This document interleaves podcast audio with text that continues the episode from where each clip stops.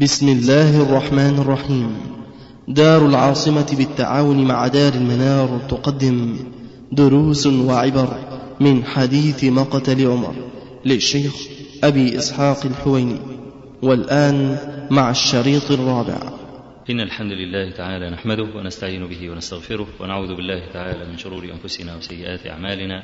من يهد الله تعالى فلا مضل له ومن يضلل فلا هادي له وأشهد أن لا إله إلا الله وحده لا شريك له وأشهد أن محمدا عبده ورسوله. أما بعد فإن أصدق الحديث كتاب الله تعالى وأحسن الهدي هدي محمد صلى الله عليه وآله وسلم وشر الأمور محدثاتها وكل محدثة بدعة وكل بدعة ضلالة وكل ضلالة في النار. اللهم صل على محمد وعلى آل محمد كما صليت على إبراهيم وعلى آل إبراهيم في العالمين إنك حميد مجيد.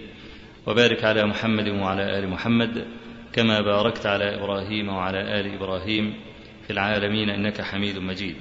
فكنا وصلنا في شرح حديث مقتل عمر بن الخطاب رضي الله عنه عند ذكر عمر رضي الله عنه لدينه وأنه طلب من ابنه عبد الله بن عمر أن يوفي دينه. فقال له يا عبد الله بن عمر انظر ما علي من الدين. فحسبوه فوجدوه ستة وثمانين ألفا أو نحوه. قال إن وفى له مال آل عمر فأده من أموالهم وإلا فسل في بني عدي في بني عدي بن كعب فإن لم تف أموالهم فسل في قريش ولا تعدهم إلى غيرهم فأد عني هذا المال. ثم قال انطلق إلى عائشة أم المؤمنين فقل يقرأ عليك عمر السلام ولا تقل أمير المؤمنين فإني لست اليوم للمؤمنين أميرا وقل يستأذن عمر بن الخطاب أن يدفن مع صاحبيه ويعني هذا الذي ذكره عمر بن الخطاب رضي الله عنه فيه عبرة وهذه العبرة تتلخص في أنه إذا علم المرء أنه وارد على الله عز وجل فينبغي عليه أن يخلع عن نياشين التي حصلها في الدنيا فإنها لا تغني عنه عند الله شيئا. ويقول إني لست اليوم للمؤمنين أميرا. وهذا اللي هو السلطة أحد الأشياء التي يسكر الناس بها أن يكون المرء سلطانا أن يكون صاحب شوكة. فالقدوم على الله عز وجل يحتاج إلى ذل إلى ذل كامل. فإن العبد إذا ذل لربه تبارك وتعالى قمن أن يستجاب له. قال تعالى لما ذكر بعض عباده الذين ابتلاهم وعذبهم قال فلولا إذ جاءهم بأسنا تضرعوا. يعني هل لما نزل بهم العذاب تضرعوا؟ لو تضرعوا لرفعنا عنهم العذاب. وهذا خلق حتى موجود عند أهل الدنيا. إذا كان هناك إنسان مذنب ثم جاء أمامك واستكان واعترف بذنبه أنت بتعفو عنه. إنما إذا جاءك وهو يقول أنا لست بمذنب وأنا لست بمخطئ فهذا يحملك على أن تشدد العقوبة عليه. لأن معنى أنه ليس بمخطئ يعني أنت اللي ظالم تريد أن توقع عليه العقوبة. فلذلك لا يرحم مثل هذا الإنسان لا يرحم. لأجل هذا الرجل إذا أراد أن يسقط ذنبه عند ربه فليقلع عنه وليعترف أنه هو مذنب وأنه هو مخطئ. كما قال النبي صلى الله عليه وسلم في حادثة الإفك لعائشة رضي الله عنها. قال يا عائشة إن كنت ألممت بذنب فاستغفر الله. فإن العبد إذا أذنب واعترف بذنبه ثم تاب تاب الله عليه. فقوله واعترف بذنبه هذا هو محل الشاهد من المسألة. لا بد للمذنب أن يعترف. إذا اعترف فقد أسقط أكثر الحوبة من عليه. إذا اعترف بذنبه. فعمر بن الخطاب رضي الله عنه مقبل على الله عز وجل هو أمير المؤمنين. فبيتخفف من هذا اللقب قبل أن يلقى الله عز وجل لأن هذا هو المناسب للذل. وقد ورد في بعض طرق الحديث في خارج البخاري أن عمر بن الخطاب رضي الله عنه طلب من ابنه أن يضع خده على الأرض. أن يضع خده على الأرض. ليه؟ لأن هذا من تمام الذل كما فعل الواثق ابن المأمون وكان أميرا للمؤمنين. فإنه لما أدركته المنية أمر بالفرش فرفعت والأسرة رفعت والسجاجيد والطنافس والكلام ده كله رفع ثم قال ضعوا خدي على الأرض. فلما وضع خده على الأرض قال يا من لا يزول ملكه ارحم من زال ملكه. فهذا أولى يعني يقدم على الله عز وجل وهو ذليل له. وكلما ذل المرء كلما ارتفع مقامه. قال تعالى فاسجد واقترب. والسجود أن تضع أشرف ما فيك مكان نعلك ومكان نعال الناس. تضع أشرف ما فيك اللي هو الجبهة والأنف. النبي عليه الصلاة والسلام يقول لا صلاة لمن لم يمس أنفه الأرض. الانسان إذا سجد لابد أن يمكن الأنف لأنه أحد الأعضاء السبعة والأنف آه، لأنه بارز.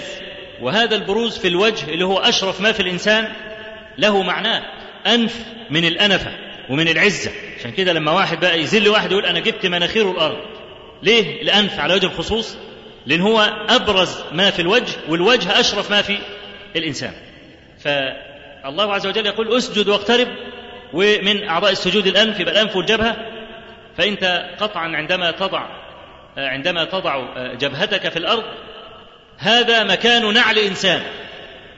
في هذا المكان مشى إنسان. وأنت لا تشعر بأي أنف وأنت تضع أنفك على الأرض وتضع جبهتك على الأرض. قال تعالى فاسجد واقترب. وقال صلى الله عليه وسلم مترجما لهذه الآية أقرب ما يكون العبد من ربه وهو ساجد. فكلما كان أقرب كلما كان أرفع لقدره عند الله تبارك وتعالى.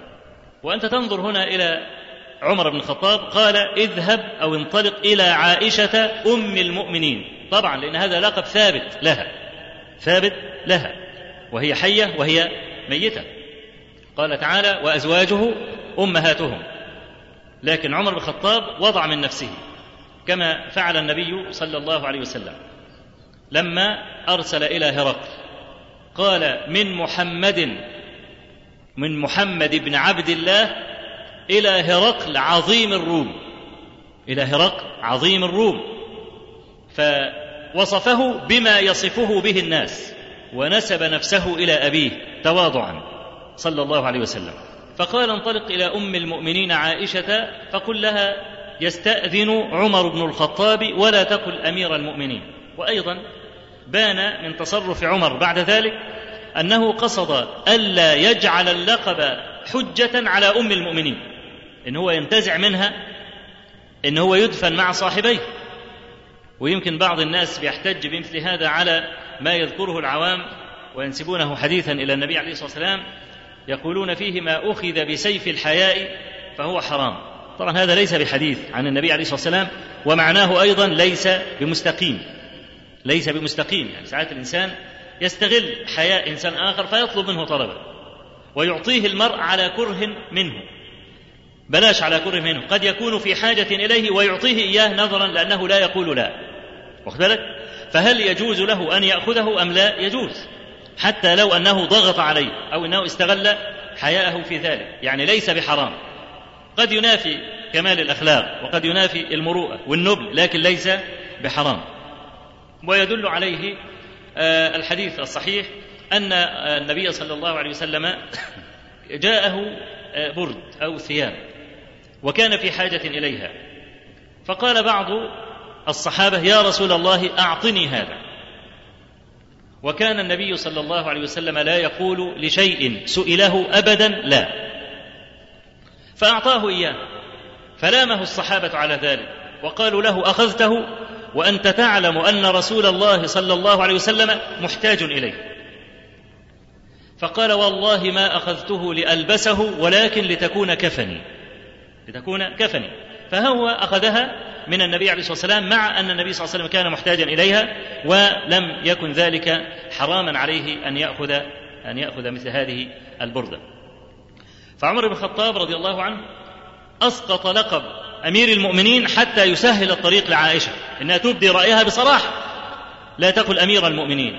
وظهر هذا من قول عمر بن الخطاب لا تدخلوني حتى تستأذنوها مرة أخرى. أي بعد أن يموت ويقف بنعشه على الباب فطلب من ابنه أن يستأذن منها مرة أخرى ربما استحت في حياة عمر ابن الخطاب أو كان هذا اللقب له دوي أو له صدى عند أم المؤمنين فيعني بعد أن يزول اللقب ويزول الملقب أيضا بهذا اللقب حينئذ تبدي رأيها بصراحة ولذلك كرر على عبد الله بن عمر أن يكرر على عائشة رضي الله عنها أن تسأل أن, أن, أن تأذن مرة أخرى. فقال وقل يستأذن عمر ابن الخطاب أن يدفن مع صاحبيه.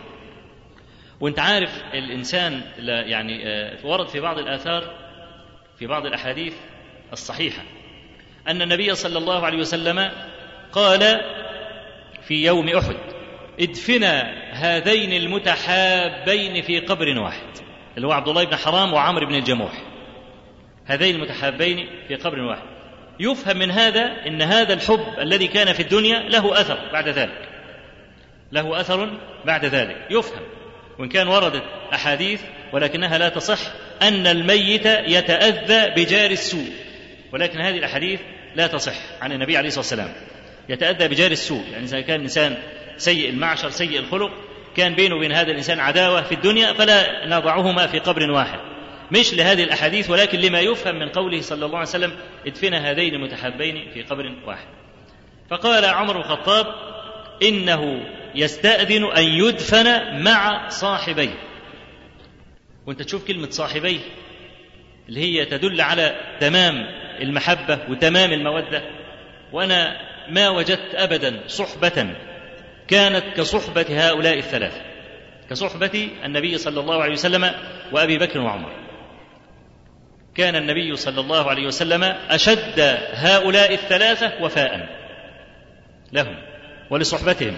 وهم أيضا ما رأيت ابدا من عمر بن الخطاب رضي الله عنه ولا من أبي بكر على وجه الخصوص شيئا يشين هذه الصحبة. بل كان عمر إذا اندفع يوما وقال قولا كان يرجع عنه وإنما كان يندفع لشدة محبته أيضا لرسول الله صلى الله عليه وسلم. فقال أن عبد الله بن عمر جاء فسلم واستأذن على عائشة رضي الله عنها فوجدها قاعدة تبكي. فقال يقرأ عليك عمر بن الخطاب السلام ويستأذن أن يدفن مع صاحبيه. قالت كنت أريده لنفسي ولأوثرنه به اليوم على نفسي. وهذا كان خلقا عاما عند الصحابة. مسألة الإيثار الإيثار الإيثار على الاثره الإيثار على شدة الحاجة. كما قال تبارك وتعالى ومن يوق شح نفسه فاولئك هم المفلحون. الشح اللي هو أشد البخل أشد البخل. يكون الإنسان في أشد الحاجة. قال تعالى ويؤثرون على انفسهم ولو كان بهم خصاصه. الخصاصة أي شدة الحاجة. في أمس الحاجة إلى الشيء ثم طلبه أخوك فأنت تعطيه إياه. هذا من كمال الأخوة. فعائشة رضي الله عنها قالت لأوثرنه به اليوم على نفسي. وطبعا هذا زوجها وهذا أبوها.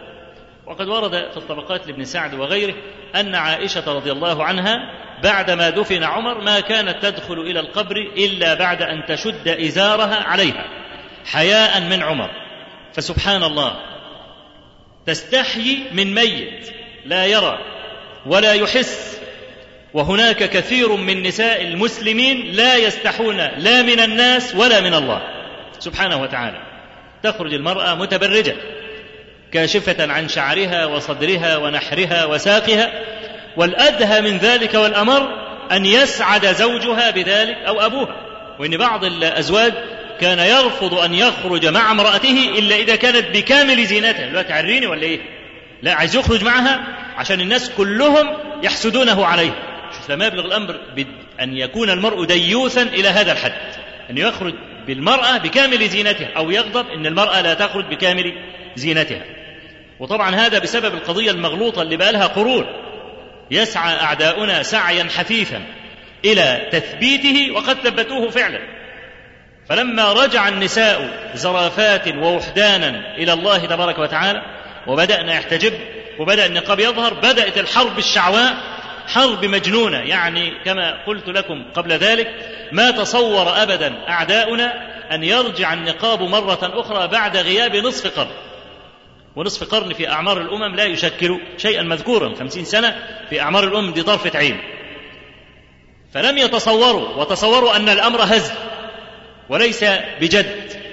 لكن لما وجدوا أن المسألة مسألة جد وخطيرة وأن النساء بيرجع بدأوا يتخذوا خطوات بقوة القانون خطوات بقوة القانون كالتضييق على النساء في الجامعات وفي المدارس يضيقون عليهن وكانت المسألة بدأت تخف شيئا شيئا. ليه؟ لأن المسألة زادت. هذا التضييق إنما جعل هؤلاء يلتزمن أكثر بثيابهن. تعرف كل ما المسألة تضيق كل ما الاندفاع يكون قويا وهم لا يتعلمون أبدا. تعرف لما النهر يضيق مجراه؟ لما يضيق النهر قوة الماء تكون شديدة توسع قوي تمشي المية إيه؟ على راحتها واخد بالك؟ وزي الكرة المطاط كل ما تضربها في الأرض بعنف ترتفع أكثر وهكذا. فعائشة رضي الله عنها بتعلم بقى النساء الحياء تعلم النساء الحياء ومثله أيضا قوله صلى الله عليه وسلم إذا مررتم على قبور الذين ظلموا فأسرعوا. خشية أن يصيبكم ما أصابهم. طب ده ميت في قبر. كان كان كافرا بالله عز وجل وميت في قبر يعني لا يؤثر فيه. قال لك إذا مريت على قبره أسرع. فإذا كان الأمر كذلك أيعقل أن يكون حيا وتلقي إليه بالود؟ ويبقى صاحبك؟ وناكل مع بعض ونشرب مع بعض ونطلع مع بعض وندخل مع بعض؟ إذا كان قال لك أسرع إذا مررت على قبره فمن باب أولى لا يرخص لك. أن يكون بينك وبينه مودة إذا كان حيا. فعائشة رضي الله عنها هنا تعطينا مثلا وانت عارف الحياء ده سجية. الحياء ده خلق يولد المرء به ثم يكون قليل الحياء بعد ذلك. تعرف أي بنت صغيرة؟ لو سنها أربع خمس سنين.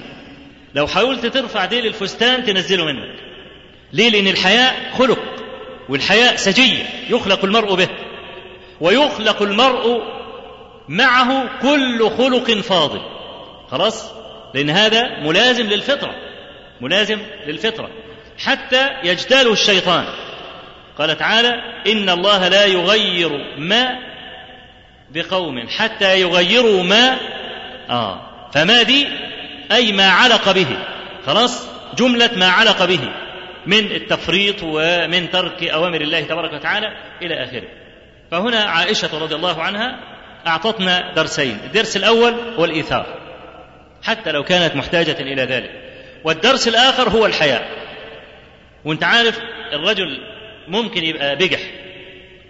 واخد بالك؟ ولا يظهر هذا إنه قبيح جدا لكن المرأة يظهر هذا في غاية القبح بالنسبة لها. الحياء أصلا من لوازم المرأة. شوف حديث أبي سعيد الخدري قال كان النبي صلى الله عليه وسلم أشد حياء من العذراء. فيقوم يضرب بالعذراء المثل. على أساس أن الحياء إنما إيه؟ هو ألصق بالمرأة لأنها زينة ولأنها تستشرف. فناسب أن يكون الحياء من الخصال الأساسية عند هذه المرأة أشد حياء من العذراء في خدرها. قالت عائشة ولأوثرنها ولأوثرنه أي عمر به على نفسي اليوم.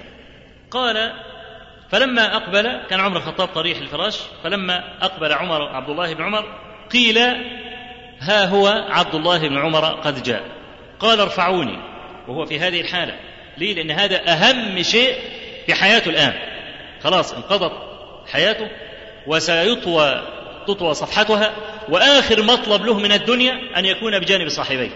فلما جاء قال ارفعوني. حتى يسمع هذا الخبر. قال ما عندك؟ قال الذي تحب يا أمير المؤمنين أذنت. قال الحمد لله ما كان شيء ما كان من شيء أهم إلي من ذلك. ده كان إيه الشيء اللي هو يعني يقلقه أن عائشة ترضى رضي الله عنها أن يدفن بجانب صاحبيه. وهذا كما قلت لكم دال على كمال المحبة. قال فإذا أنا قضيت أي مت. فاحملوني ثم سلم. فقل يستأذن عمر بن الخطاب فإن أذنت لي فأدخلوني وإلا وإن ردتني ردوني إلى مقابر المسلمين. خلاص يعني هو ده إيه؟ يحتاط مرة أخرى حتى لا تكون عائشة رضي الله عنها إيه؟ يعني إنما أعطته ذلك عن كره منها.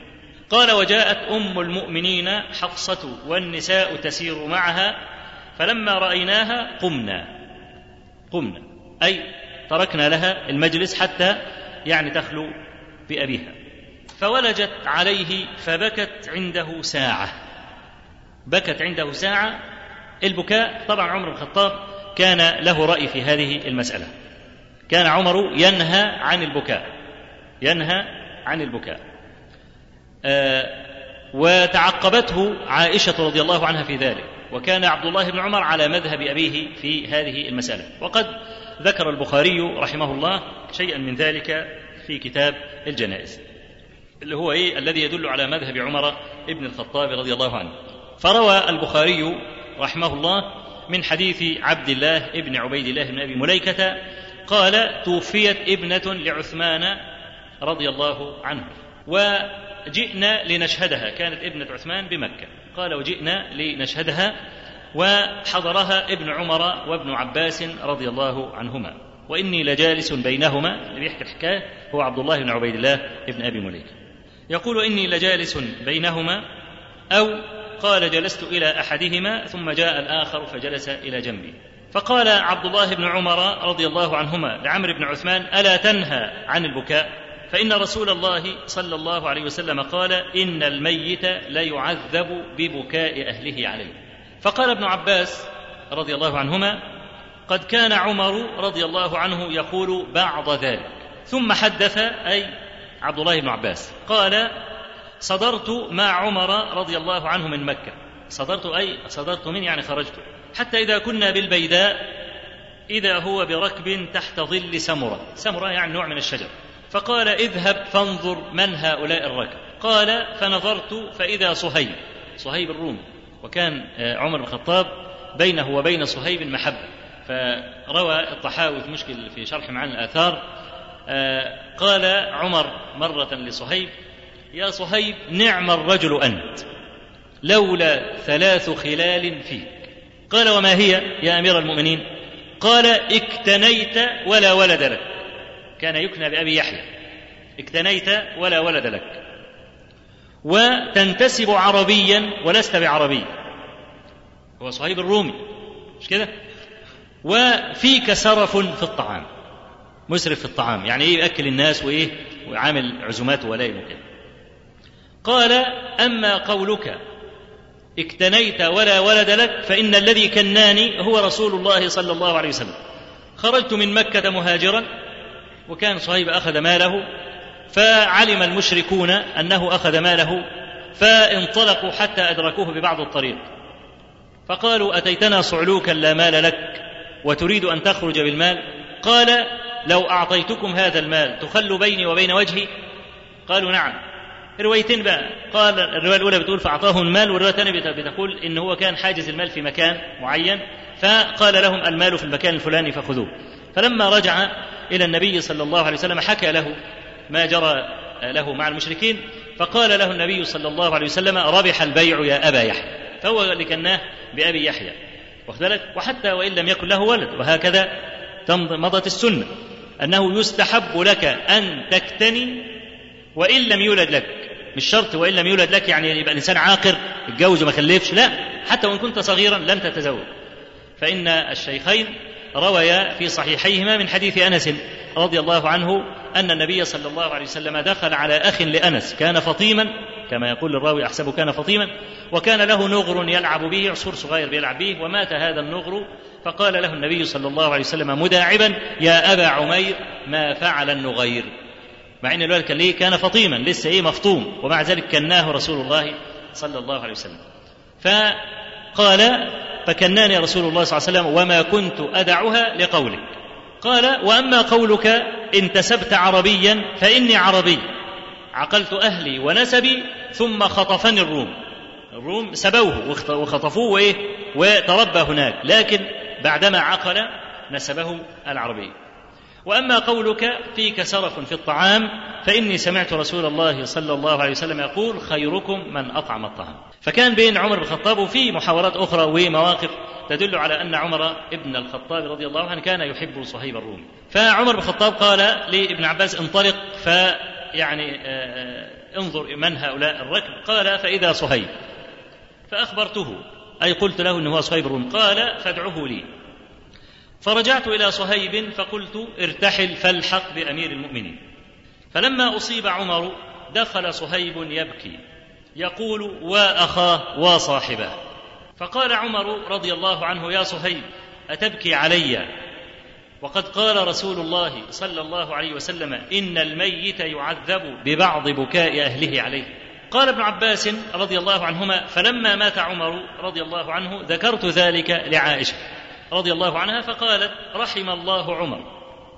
والله ما حدث رسول الله صلى الله عليه وسلم. إن الله ليعذب المؤمن ببكاء أهله عليه. ولكن رسول الله صلى الله عليه وسلم قال إن الله لا يزيد الكافر عذابا ببكاء أهله عليه. وقالت حسبكم القرآن. ولا تزر وازرة وزر أخرى. وقال ابن عباس رضي الله عنهما عند ذلك والله هو أضحك وأبكى. قال ابن أبي مليكة والله ما قال ابن عمر رضي الله عنهما شيئا. فنفهم من هذا الحديث وهذه المحاورة أن عائشة رضي الله عنها اعترضت على ظاهر الحديث وأقسمت أن النبي صلى الله عليه وسلم ما قال ذلك. وإنما هذا بمبلغ علمها.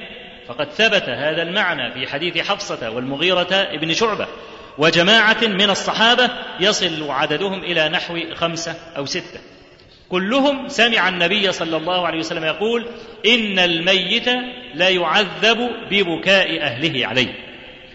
فعائشة رضي الله عنها أقسمت أقسمت على ما سمعت والذي سمعته يؤيده ظاهر القرآن. يعني واحد ميت. وناس بيصوتوا عليه يصرخون عليه. طب إيه ذنبه في الموضوع؟ والله عز وجل يقول ولا تزر وازرة وزر أخرى. فعائشة رضي الله عنها قالت لا. قال النبي صلى الله عليه وسلم إن الله لا يزيد الكافر عذابا ببكاء أهله عليه. البخاري رحمه الله وفق ما بين رواية الصحابة الذين رأوا هذا المعنى وما بين إنكار عائشة رضي الله عنها. فقال البخاري رحمه الله في كتاب الجنائز باب الميت يعذب ببعض بكاء أهله عليه إذا كان النوح من سنته. فخلي بالك بقى البخاري اختار لفظ النوح لأن النوح قدر زائد على البكاء قدر زائد على البكاء. وإلا فالنبي صلى الله عليه وسلم بكى. واختلت بكى على ابنه إبراهيم وقال إن العين لتدمع وإن القلب لا يحزن ولا نقول ما يغضب الرب وإنا لفراقك يا إبراهيم لمحزونون.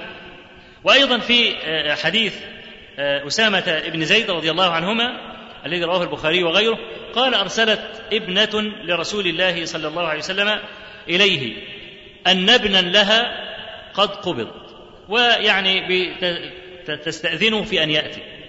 فأرسل إليها رسول الله صلى الله عليه وسلم أن اتق الله واصبري. لله ما أخذ قال قل لها. لله ما أخذ وله ما أعطى فلتصبر ولتحتسب. فأرسلت إليه تقسم عليه أن يأتي فجاء النبي صلى الله عليه وسلم ومعه سعد بن عبادة ومعاذ بن جبل وأبي بن كعب وزيد بن ثابت وجماعة من الصحابة. فرفع إلى رسول الله صلى الله عليه وسلم الصبي. ونفسه تتقعقع. ففاضت عيناه. فقال سعد ما هذا يا رسول الله؟ قال هذه رحمة جعلها الله في قلوب عباده وإنما يرحم الله من عباده الرحماء. هذه رحمة جعلها الله في قلوب عباده. بيذكر شيخ الإسلام ابن تيمية أن الفضيل بن عياض لما مات ولده علي وكان علي بن الفضيل بن عياض كان الفضيل يحبه حبا شديدا وكان علي يتحب. الابن اللي مثل علي كان يحب لأنه كان أرق للذكر من والده من أبيه. فضيل بن عياض يضرب به المثل في الورع وفي العبادة وفي الإخبات. ابن علي بقى كان أفضل منه أو كانت هذه المسألة أظهر عند ابنه منه. حتى كانت زوجة الفضيل بن عياض أم علي كانت يعني ترجو الفضيل بن عياض ألا يعني يقرأ بآيات العذاب والنار كده في الصلاة وإيه وعلي خلفه. ليه؟ لأن كان لما يكون علي خلفه كان يغمى عليه على طول. فكان الفضيل إذا أراد أن يصلي تفرس في وجوه الإيه؟ في وجوه المصلين إذا وجد إيه؟ كده يوم يقرأ بما تيسر من القرآن. حتى كان يوم من الأيام ولم يجده فقرأ بآيات النار وجاء بقى إيه؟ علي بعد ذلك فلم تطق نفسه ذلك فأغش غشي عليه وبعدها بقليل مات. فلما مات علي ابن الفضيل بن عياض جعل الفضيل يضحك. فبعض الناس فلما سئل يعني الفضيل عن ذلك قال أردت أن أرضى بقضاء الله عز وجل. فاستشكل بعض الناس إزاي الفضيل يضحك والنبي يبكي عند موت ولده إبراهيم. فأجاب شيخ الإسلام ابن تيمية رحمه الله قال هدي نبينا أكمل. ليه؟ قال لأنه أدى العبودية على وجهها. واخد بالك؟ وللإنسان عبودية في كل لحظة بما يناسب المقام وبما يناسب طاقته.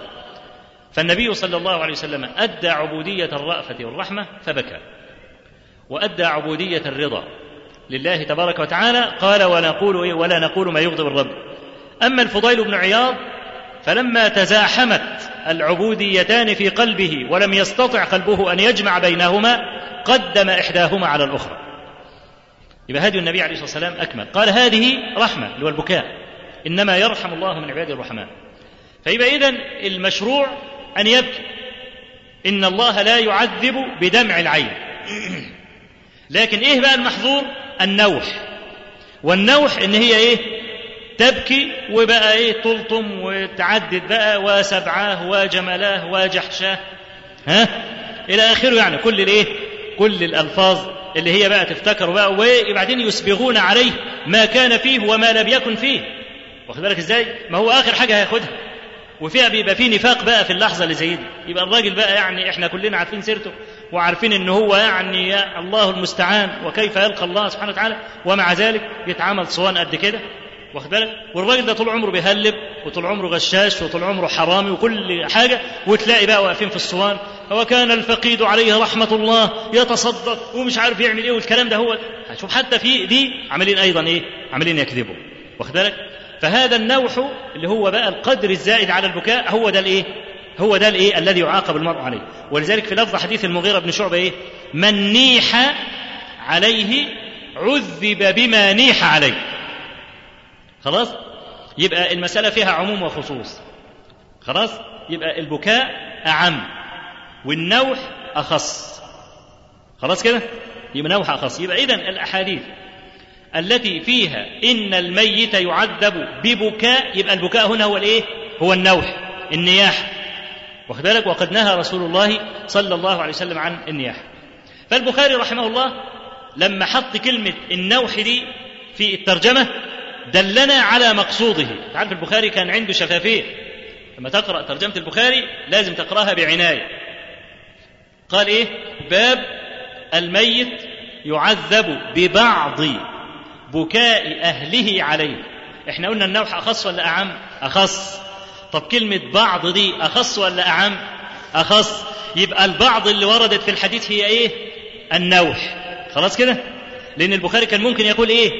باب الميت يعذب ببكاء أهله عليه. ما يجيبش كلمة بعض دي.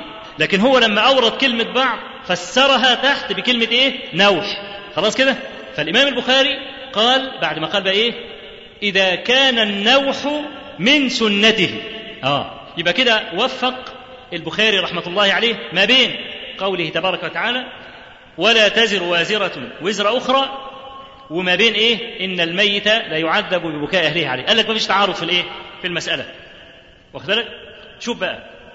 قال لقوله تعالى قوا أنفسكم وأهليكم نار. وقال النبي صلى الله عليه وسلم كلكم راع وكلكم مسؤول عن رعيته. يا سلام على البخاري الإمام. شوف إزاي في كلمتين ثلاثة يجمع شتات الأحاديث التي ظاهرها التعارض في الباب. أولا جاب الآية قوا أنفسكم وأهليكم نارا. طب إيه بقى مناسبة الآية؟ للميت يعذب ببكاء أهله عليه. قال لك ما هو؟ يعني أنفسكم الواحد المفروض يقي نفسه الأول بأنه يعمل إيه؟ لا يقصر في الوصية. خلاص؟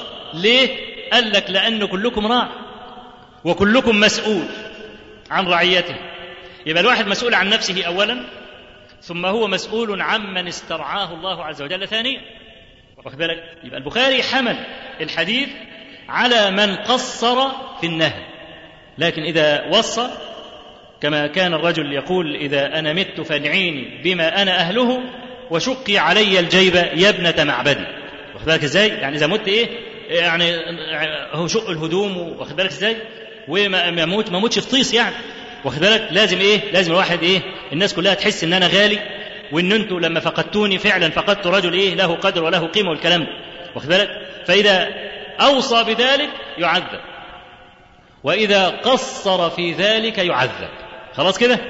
يبقى إذا أوصى الرجل ونهى ففعل أهله من النياحة ما نهى عنه وهو حي حينئذ نقول ولا تزر وازرة وزر أخرى.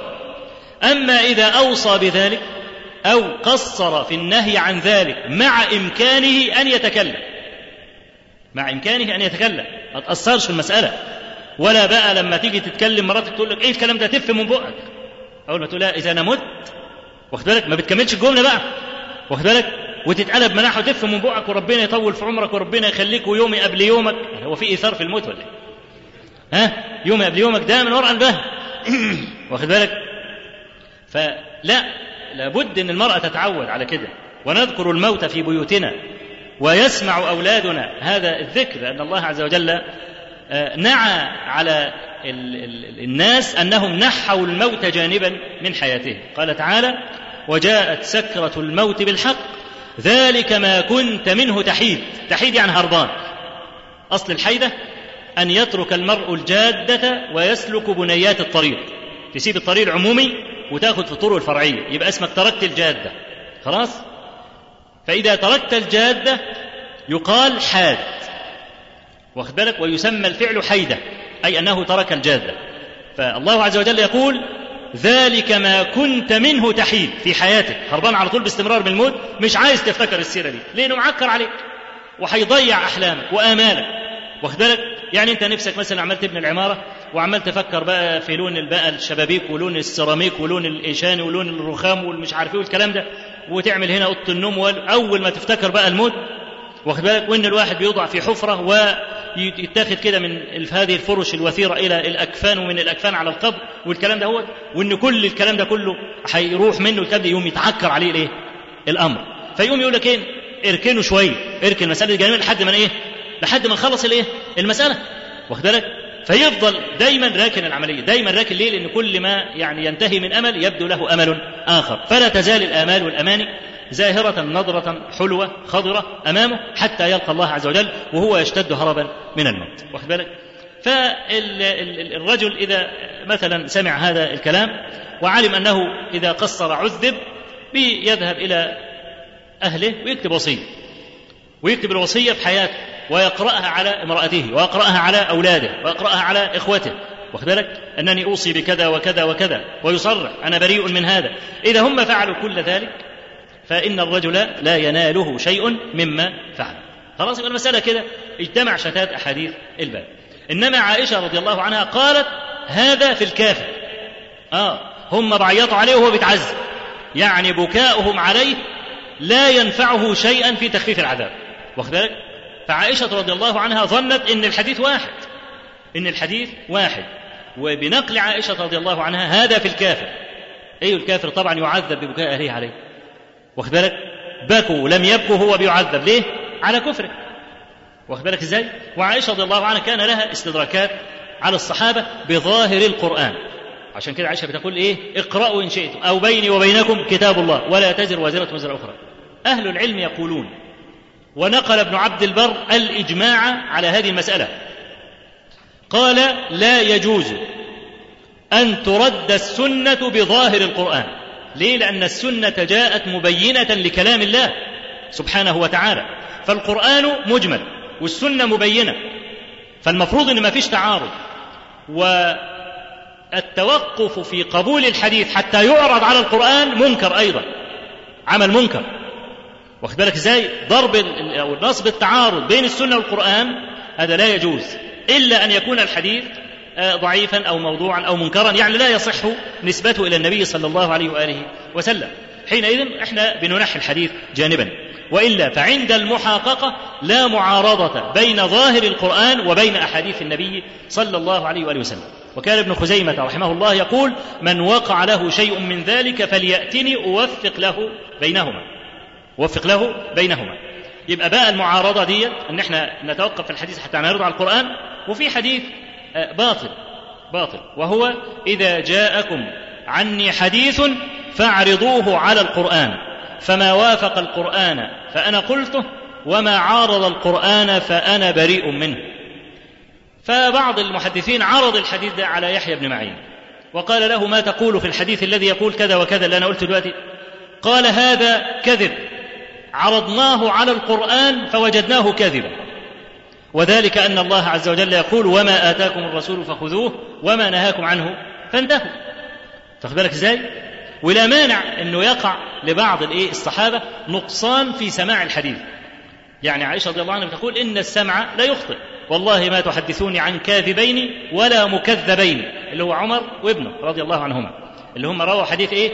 إن الميت لا يعذب بكاء أهله عليه. فلما عائشة سمعت الكلام ده قالت والله إنكم ما تحدثوني عن كاذبين ولا مكذبين ولكن السمع يخطئ.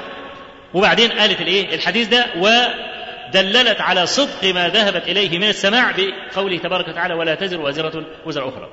فعائشة رضي الله عنها بتستدرك بمثل هذا على بعض الصحابة. والإمام بدر الدين الزركشي رحمه الله له كتاب ممتع اسمه الإجابة لإيراد ما استدركته عائشة على الصحابة. كل بقى حديث عائشة عرضت فيه الصحابة أورده في هذا الحديث وبين حجة عائشة في هذا الحديث ليبين سعة علمها. من هذا مثلا حديث أبي هريرة رضي الله عنه أن عائشة رضي الله عنها سمعته يقول سمعت رسول الله صلى الله عليه وسلم يقول إن الشؤم في ثلاث في المرأة والفرس والدار. إن الشؤم في ثلاث في المرأة والفرس والدار. طب ليه الشؤم في الثلاثة دول؟ قال لك لأن الواحد ملابس لهؤلاء الثلاثة أكثر من أي شيء آخر. واخد بالك إزاي؟ مع مراته على طول فممكن يتشائم منها بسبب إيه؟ كثرة إيه؟ الملازمة. من الدار أيضا ومن الفرس اللي هو الركوب يعني زي عربية مثلا والكلام ده. ليه؟ لكثرة ملابسة المرء لها. كثرة الملابسة بتظهر فيها سلبيات أكثر. يعني لما واحد مثلا يعاشر امرأة على طول بيبقى خلاص كاشف عيبها. المرأة دي مثلا عندها سوء ظن أو امرأة حمقاء سريعة الغضب أو لسانها طويل. واخد بالك؟ فطالما إن في حياة يعني دائمة واخد بالك؟ والإنسان في بيته لا يستطيع أن يتجمل ممكن يتجمل مع أصحابه يقول بقين حلوين والكلام ده واخد بالك إزاي؟ لكن في البيت ما يقدرش يواصل الكفاح واخد بالك؟ لازم برضه إيه؟ هيظهر على حقيقته فيقوم يصيبه بقى إيه؟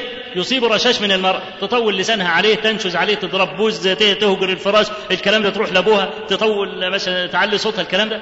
فيقوم الراجل إيه؟ يبقى قلبه كده عنده اكتئاب مزمن مش عارف يتخلص منها. ليه؟ أصلها أم عياله. واخد بالك؟ والعيال كبروا وبعدين في واجهه اجتماعية ما نقدرش برضه نطلق. وبعدين حتى لو عايزين نطلقها لها مؤخر كبير.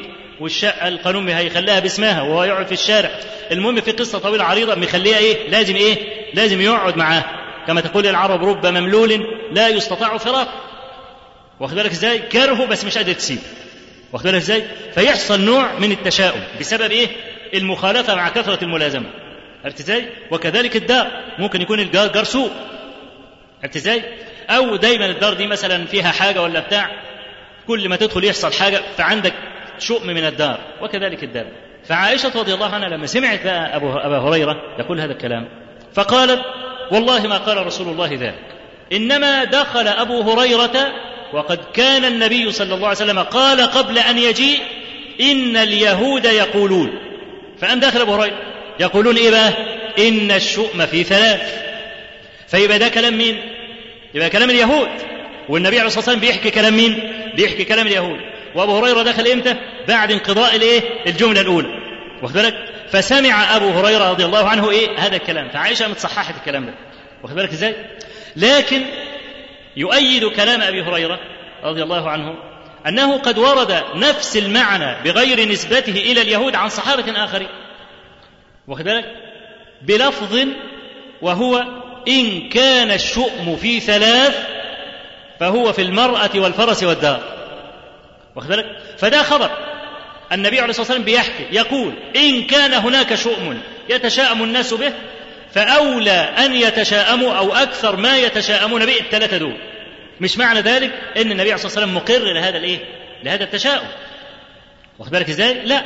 ده في حديث معاوية بن الحكم السلمي الذي رواه مسلم في صحيحه.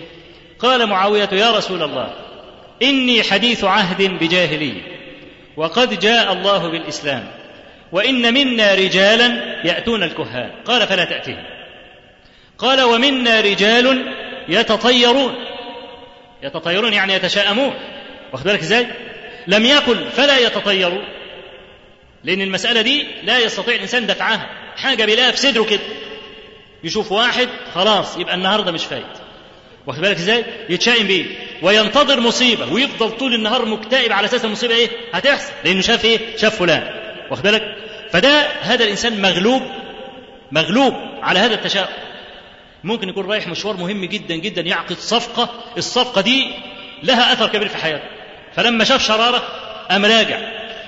واخد بالك؟ الود وده يروح. مش كده؟ عشان يكمل الصفقة. ولا واخد بالك إزاي؟ لكنه رجع غصب عنه. لو كان بقى يقدر يدفع الخاطر ده كان دفع وراح مصلحته. لكن لأنه مغلوب على هذا الخاطر قام راجع إيه؟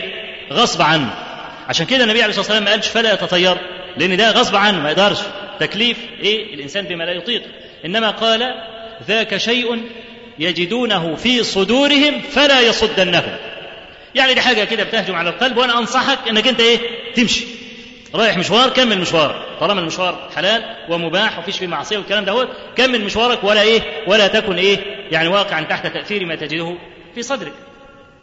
فالنبي عليه الصلاة والسلام يقول إن كان الشؤم في ثلاث. واخد بالك؟ فهذا خبر عن حال الناس. كقوله صلى الله عليه وسلم أيضا تنكح المرأة لاربع لمالها ولجمالها ولحسبها ولدينها. فاظفر بذات الدين تربت يداك يريد أن يقول إن الناس ينكحون النساء لأربعة أشياء. يبقى ده خبر ولا لا؟ هذا خبر. بيحكي النبي عليه الصلاة والسلام إن الرجل إذا أراد أن يخطب امرأة إنما يراعي واحدة من أربعة. واخد بالك؟ إما المال وإما الجمال وإما الحسب وإما الدين. فلما قال فاظفر بذات الدين رخص لك أن تتزوج المرأة لمالها.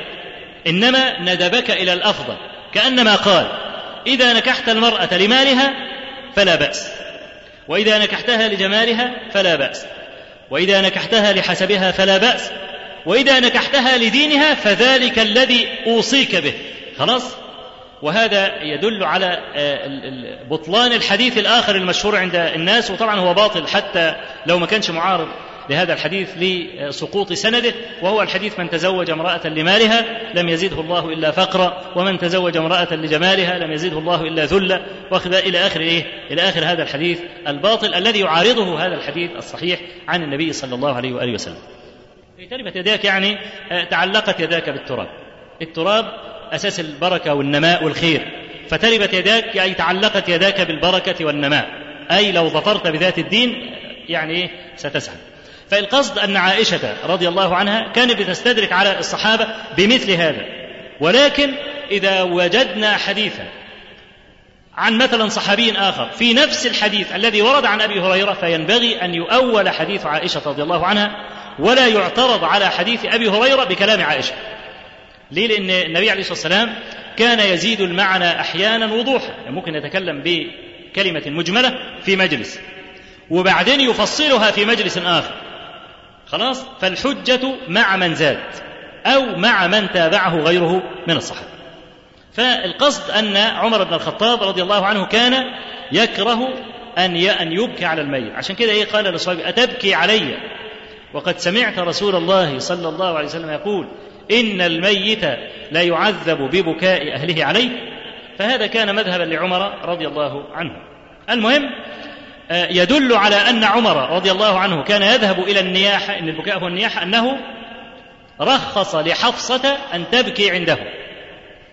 رخصت لحفصة أن تبكي عنده كما في هذا الحديث. ولكن أذكر يعني أنا يعني لا أجزم بهذا الذي سأذكره أن عمر نهاها عن ذلك. كأنه في بعض طرق الحديث. فإن صح يبقى يحمل على أن عمر كان يحمل الحديث على إطلاقه كلام على إطلاق البكاء بصورة مطلقة. أنه نهى حفصة عن ذلك وقال لها أما سمعت أما تعلمين أن رسول الله صلى الله عليه وسلم قال إن الميت لا يعذب ببكاء أهله عليه ونهاها أن تبكي عليه. فإذا صح هذا الحقيقة لا يحضرني. لا يحضرني الآن سنده ولكن إن صح هذا فيدل على أن عمر كان يحمل البكاء على إطلاقه والصواب في المسألة التفصيل وهو أن المنهي عنه هو النوح دون سائر البكاء. قال وجاءت أم المؤمنين حفصة والنساء تسير معها فلما رأيناها قمنا فولجت عليه ولجت يعني دخلت عليه. فبكت عنده ساعة. طبعا ساعة مش ستين دقيقة إنما إيه؟ هي قطعة من الزمن. واستأذن الرجال فولجت داخلا لهم أي خرجت من عند أبيها ودخلت إلى داخل البيت فسمعنا بكاءها من الداخل. وهذا يعني القدر معفو عنه. ليه؟ لأنه خارج عن الإرادة. الأصل أن المرأة يعني تحتجب بصوتها واخد بالك لكن إذا بكت المرأة يعني لم تملك نفسها فبكت فوصل صوتها إلى الرجال فلا بأس من ذلك. وبهذه المناسبة أنوه أن صوت المرأة ليس بعورة. أن صوت المرأة ليس بعورة ولم يقم أي دليل على أن صوت المرأة عورة. والذين يأمرون النساء وأنا قد سمعت هذا لبعض الدعاة في شريط يقول يعني إن المرأة إذا أرادت أن تكلم الرجال فلتضع حصاه تحت لسانها عشان تبقى إيه؟ خرنج. واخد بالك إزاي؟ خنشور كده وتتكلم أحسن إيه؟ أحسن صوتها يفتن يعني. واخد بالك إزاي؟ وهذا والله تكلف عجيب. فنحن ما سمعنا قط في أي سند من الأسانيد إن نساء الصحابة عملوا كده. ولا نساء المسلمين الأوائل عملوا كده. بل كان بعض نساء المسلمين وأزواجهم كانوا أيضا من الأئمة كانوا يدرسون. يعني فاطمة بنت المنذر امرأة هشام بن عروة كانت بتحدث بالحديث. وانت عندك عائشة رضي الله عنها وعندك حفصة بنت سيرين وعندك كريمة بنت أحمد مروزية. كريمة بنت أحمد مروزية كانت بتحدث في صحيح البخاري واخذ الخطيب البغدادي عنها صحيح البخاري. واخد بالك؟ ولم يعني نسمع عن أحد من أهل العلم أنه أمر النساء ألا يقرأن الحديث ولا يدرسن للرجال. وربعا العدويه كان بيدخل عليها سفيان الثوري وكان يحادثها وتحادثه. كل هذا طبعا من وراء حجاب مع أمن الايه مع أمن الفتنه فالقول بقى إن صوت المرأة عورة هذا قول لم يقم عليه دليل. إنما لا يجوز إنما تنهى المرأة عن ترقيق صوتها. وهذا الترقيق هو قدر زائد على مجرد الصوت وهذا حرام. هذا لا يجوز لأن هذا هو الخضوع بالقول. خضوع بالقول الإنسان يكسر كلامه أو يتكسر في كلامه أو يلينه أو يرققه. كل هذا لا يجوز.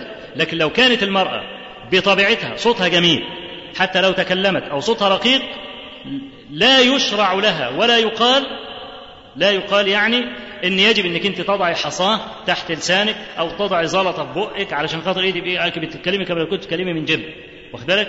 كل هذا يعني إيه؟ لا أعلم له دليلا في السنة. ولا في يعني حياة الصحابة ولا التابعين. فقول سمعنا بكاءها من داخل يبقى إيه؟ الشيء إذا خرج يعني عفو الخاطر لم يستطع أن يتحكم فيه فلا بأس. ومن هذا سماع أصوات النساء في الأفراح.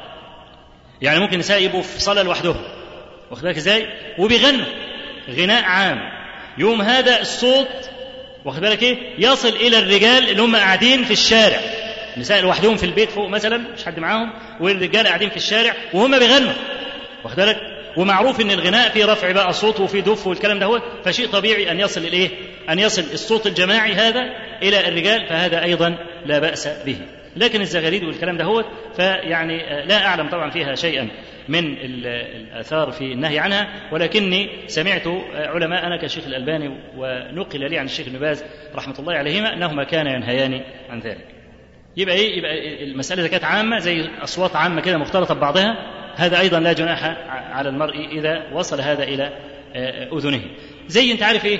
زي النظر العام. النظر العام. بعض العلماء قال لك لا يجوز للرجل أن ينظر إلى المرأة ويجوز للمرأة أن تنظر إلى الرجل. واخد بالك إزاي؟ ففرق. مع أن الله عز وجل أمر المؤمنين والمؤمنات بغض الأبصار.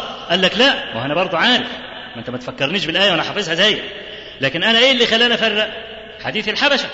وأن عائشة رضي الله عنها كانت تتفرج على الحبشة وهم يلعبون بحرابين في المسجد. وإن النبي عليه الصلاة والسلام حط إيده كده على عضاده الباب وعائشة رضي الله عنها حطت دقنها كده على إيه؟ على إيده وكل شوية يقول لها إيه؟ كفاية كفاية تقول له لا لا وفي بعض طرق الحديث خارج الصحيحين قالت وإنما أردت أن أعلم منزلتي عنده. واخد بالك إزاي؟ هيزعح منها كده ولا هيخليها تتفرج براحتها والكلام ده.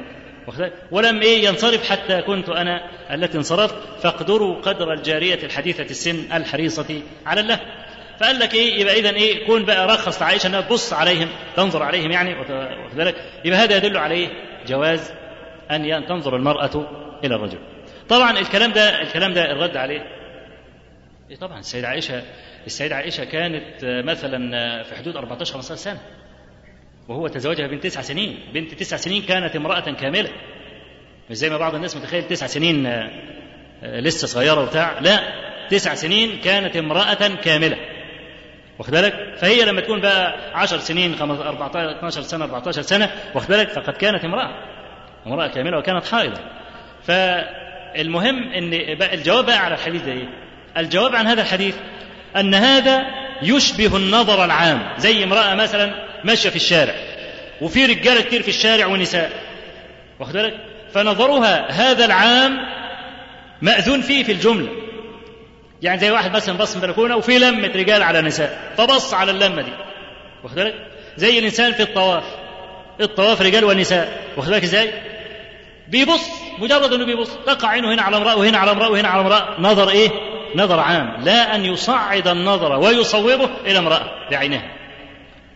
ومسألة إن المرأة زينة وإن الرجل قد يشتهيها نفس الكلام موجود بالنسبة للرجل وأيضا المرأة قد تشتهي الرجل. وحسم المادة وقاعدة سد الذريعة تقتضي المنع أيضا والا يفرق بين الرجل وبين المرأة في هذه المسألة. نقف عند هذا القدر من الحديث ونجيب عن بعض الأسئلة يقول سأل بعض الإخوة من الملتحين عند الركوع أنا أفهم كده مش ملتحي ولا إيه؟ إذا ما كانش ملتحي يلتحي قال يهوي الواحد منهم إلى أسفل بصورة غير عادية حتى تصل رأسه إلى بين ركبتيه وعند النزول إلى السجود ينزل على يديه قبل ركبتيه. وعند الرفع من السجود نجد أحدهم يقف على يده أو ركبتيه ويرفع إليتيه كما نرى في البعير. فما رأيك في هذه المسألة؟ ونرجو توضيح الرأي الحاسم في مسألة خلاف بين العلماء في النزول على اليد ام الركبه إحنا إحنا شبعنا إيه؟ شبعنا كلام في العملية دي. واخد بالك؟ ولكن يبدو الأخ إما جديد يعني في في الكار. ها؟ الكار اللي هو حضور الدروس يعني. طبعا بالنسبة لي بعض الناس بيبالغ في الركوع فعلا لحد ما رأسه تبقى إيه خلاص بين طبعا لا المفروض الإنسان إذا ركع ها أن أن يكون ظهره مع ساقي مثل زاوية الإيه؟ القائمة. بحيث كما ورد في بعض الحديث لو وضعت الماء على ظهره لا يتحرك. هو ده الصواب في الركوع. وأنت بقى عايز تحقق المسألة ديت عشان ما يبقاش ظهرك عامل كده؟ ولا يبقى عامل كده؟ آه امسك ركبتيك بكفيك وانصب اليد. لو نصبت اليد يستقيم معك الظهر. لكن اللي بيحصل بقى إنه لما بينزل زيادة قوي بيعمل إيه؟ بي بي يعني بيكسر إيده. واخد بالك إزاي؟ أو لما بيبقى ظهره إيه؟ مرتفع كده كما لو كان نص واقف بتبص تلاقيه ماسك وراكب واخد بالك إزاي؟ يعني إيده إيه؟ فوق الركبة. لكن أنت لو أردت أن يستقيم لك ظهرك بتمسك الإيه؟ الركبة وإيه؟ وتنصب يعني إيه؟ اليد. أما بالنسبة لي مسألة النزول فالصواب في المسألة هو النزول على اليدين. وحديث اليدين أقوى من حديث النزول على الركبتين حديث أبي هريرة إذا سجد أحدكم فلا يبرك كما يبرك البعير وليضع يديه قبل ركبتيه فهذا حديث صحيح. ولو سلمنا بالكلام الذي قيل فيه فهو مع الكلام الذي قيل فيه أقوى مما رواه شريك بن عبد الله النخعي عن عاصم بن كليب عن أبيه عن وائل بن حجر أن النبي صلى الله عليه وسلم كان إذا إيه خر ساجدا يضع ركبتيه قبل يديه. فهذا الحديث ضعفه الدار قطني وقال إن شريكا تفرد به وليس بالقوي فيما تفرد به. بالإضافة لا لا بالإضافة لأنه صح عن ابن عمر أنه كان يضع يديه قبل ركبتيه وهذا الأثر رواه البخاري معلقا في صحيحه ووصله البيهقي بسند صحيح إلى ابن عمر. وقد روي عن ابن عمر أيضا مرفوعا إلى النبي عليه الصلاة والسلام أنه كان يضع يديه قبل ركبتيه ولكن هذا الرفع منكر لأنه من رواية من رواية عبد العزيز محمد الدراوردي عن عبيد الله بن عمر عن نافع عن ابن عمر. والعلماء يقولون أن الدراوردي إذا روى عن عبيد الله بن عمر يرفع الموقوف. يعني تكون الحديث أصله موقوف وهو يرفعه وهما منه لأن الدراوردي كان في حفظه كلام. ومع هذا الأثر فإن النظر الصحيح يدل على أن مشابهة البعير إنما تكون في النزول على الركبتين وليس على اليدين. واخد بالك؟ لأن البعير إنما ينزل على ركبتيه إنما ينزل على ركبتيه ومن الخطأ أن تقول ينزل على يديه أساس أن كل ذي أربع ومنه البعير الرجلين الدوينين دول اسمهم إيدين والورين اسمهم رجلين. واخد بالك؟ فإذا أراد أن يبرك لا تقل ينزل على يديه لأنه ماشي على أيديه فيبقى ينزل عليها إزاي؟ إنما ينزل إذا كان عاليا فنزل. زي حالتنا كده. إيدك فين؟ فوق. إذا نزلت اسمك نزلت على أيديك. خلاص؟ لكن لما يكون البعير ماشي على أيديه فمن الخطأ أن تقول إذا أراد أن يبرك ينزل على يديه. ينزل إزاي وهو ماشي عليه. واخد بالك إنما إيه؟ الصواب أن تقول ينزل على ركبتيه اللتين في يديه. خلاص كده؟ شيل كلمة إيد ورجل من الموضوع وركز في إيه؟ في الركبة. يبقى ما هو أول ما يصل إلى الأرض من البعير؟ ركبتاه. سيبنا من إيده بقى عشان ما تتلخبطش. ركبتاه فإذا كان الأمر كذلك فلا يجوز أن تنزل على ركبتيك حتى لا تشابه البعير. خلاص كده؟ وبعدين أي واحد جمال صاحب بعير لو أنا قلت له ابرك مش ممكن ينزل على إيده. لأن البروك على اليد لا يعرف لا لغة ولا شرع إنما البروك يكون على الإيه؟ على الركبة. وما قال أحد من العالمين أعلمه؟ أن النزول على اليد يسمى بروكا إنما البروك يكون على الإيه؟ على الركبة. واخد بالك؟ وفي هذه أحاديث منها حديث أبي هريرة في صحيح مسلم أنه لما نزلت آخر خواتيم البقرة جاء الصحابة إلى النبي صلى الله عليه وسلم فبركوا على الركب. وقالوا يا رسول الله جاءت التي لا نستطيع إلى آخر الحديث. وكذلك في الصحيحين من حديث أنس أن النبي صلى الله عليه وسلم قال والله لا تسألون شيئا في مقام هذا إلا أجبتكم. فقام بعض الله بن حذافة قال من أبي؟ قال أبوك حذافة. وبعدين واحد قال له ما أين أبي؟ قال أبي وأبوك في النار. قال فلما أكثر أن يقول سلوني سلوني. قال فبرك عمر على ركبتيه وقال رضينا بالله ربا والإسلام دينا وبمحمد صلى الله عليه وسلم نبيا رسولا فالبروك لا يكون إلا على الركبة وإنما سميت ركبة لأنه يركبها إذا نزل. خلاص؟ فغلط إنك أنت تقول إن النزول على اليد اسمه بروك. خطأ. خلاص كده؟ فالصواب في هذه المسألة حتى لو لم يكن هناك أحاديث فالصواب الذي يقتضيه النظر هو أن النزول على الركبة هو الذي يشبه نزول البعير ولذلك ينهى المسلم عنه. وأنا فصلت الحقيقة المسألة تفصيلا آه، يعني بأوسع من ذلك أكثر من مرة. آه، واحد يقول في شريط الشيخ الألباني يقول إن شرب الماء 40 يوم؟ أي نعم. هذه يعني واقعة آه، سمعتها من الشيخ رحمة الله عليه. آه، إن هو آه، ظل أربعين يوما لا يشرب إلا الماء. كان عنده علة معينة فالمهم كانت العلة أنه يشرب مية فقط لمدة أربعين يوم. وظل أربعين يوما لا يدخل جوفه جوفه إلا الماء.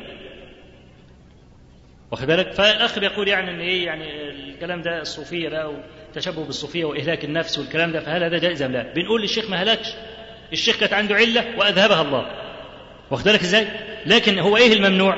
إن هو ما ياكلش لحد ما يموت واخد بالك؟ فإذا يعني كان آه، شرب الماء لا يهلكه وكان عنده جلد وصبر على المسألة ديت فهو غير داخل في مسألة إهلاك النفس.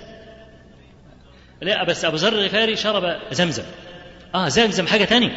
ميه زمزم تقيلة وانت بتشربها كده تحس انك بتشرب حاجة تقيلة مش مية كده واخد بالك؟ زي المية الخفيفة بتاعتنا بتاعت النيل والكلام ده. لا والنبي عليه الصلاة والسلام قال إنها طعام طعم وشفاء سقم وحتى أبو ذر نفسه قال إيه؟ حتى تكسرت عكن وبطن. عكن وبطن يعني بقى بطنه طبقات طبقات لحم. ها؟ فتخيل بقى لما يبقى له كرش ويبقى اللحمة فوق بعضها من مية زمزم. آه ماء زمزم لا يفتقر إلى غيره بل غيره يفتقر إليه. يعني ماء زمزم أكل وشرب في نفس الإيه؟ في نفس الوقت. لكن الحقيقة آه يعني هذه الحكاية عن الشيخ الألباني تبين لك جلده وصبره وإرادته. شيخ ناصر ده رحمة الله عليه قل أن تجد في الناس مثله إرادته من حديد حديد. يعني إذا إن عزم قلبه على شيء يفعله وإذا اعتقد الحق في شيء فعله ولو كلفه ذلك عنقه. حياته كلها كده. والناس اللي هم لا يقدرون الشيخ حق قدره؟ يظنون إنه هو عنيد معاند. أبدا. هو الشيخ ليس معاندا لكن اعتقد أن الحق في هذه المسألة. وقامت عنده الأدلة على أن الحق في هذه المسألة. فلم يرى مندوحة أن يترك الحق الذي يعتقد وكذلك فمسألة أن هو يغيب أربعين يوم يشرب مية فقط. والواحد لو غاب بس يوم يشرب مية بحيث أنه خلاص ما, ما يتحمل. وصبر على ذلك أربعين يوما. هذه الصفة انطبعت عليه. ولذلك شوف كان في المكتبة الظاهرية. في حياته أول حياة العلمية فهو في سن آه، في أواخر الثلاثينات وأوائل الأربعينيات من من عمره. كان آه، عنده دكان بتاعه كان بيصلح ساعات. الساعة مثلا يصلحها بخمسة جنيه وشايف إن أهله محتاجين خمسة جنيه في اليوم يصلح ساعة واحدة ويقفل الدكان ويطلع على المكتبة الظاهرية. واخد بالك؟ المكتبة الظاهرية مكتبة مخطوطات من كتر ترداده على المكتبة الموظفين بقوا بيعتمدوا عليه لو جاء واحد عايز مخطوط ضايع ولا كتاب مش عارفين هو فين كانوا إيه؟ كانوا يسألوه واخد بالك؟ وربنا سبحانه وتعالى فتح له القلوب وانفرد بخاصية لم يأخذها واحد في الدنيا ومستحيل واحد يأخذها لأن دار الكتب الظاهرية زي دار الكتب المصرية مؤسسة حكومية واخد بالك إزاي؟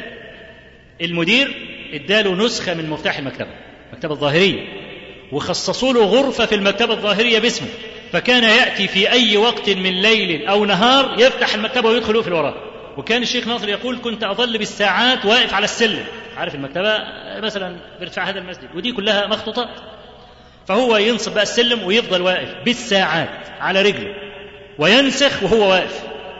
واخد بالك؟ عشان إيه ما يضيعش وقت في النزول والطلوع والكلام ده؟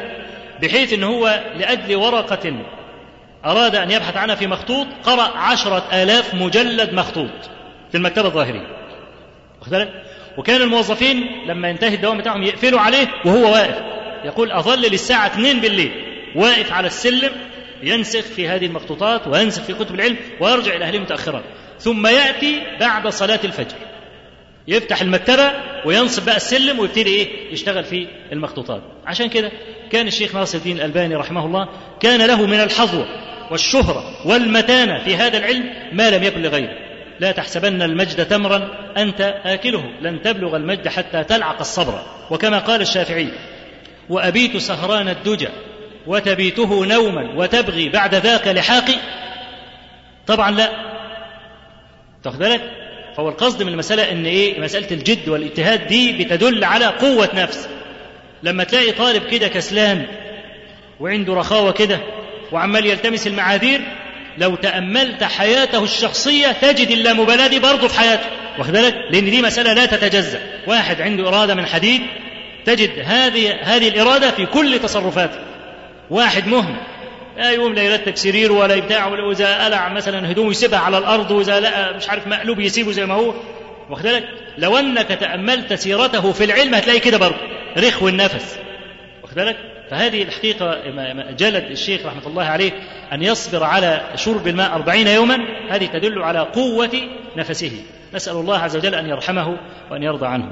أقول قولي هذا وأستغفر الله العظيم لي ولكم وصلى الله وسلم وبارك على نبينا محمد والحمد لله رب وختاما تقبلوا تحية إخوانكم في دار العاصمة للإنتاج والتوزيع الإعلامي بالقاهرة وإلى اللقاء في إصدارات أخرى بإذن الله تعالى. الإخراج الفني تم باستديوهات الإبداع للإعلام الإسلامي بالقاهرة والسلام عليكم ورحمة الله وبركاته.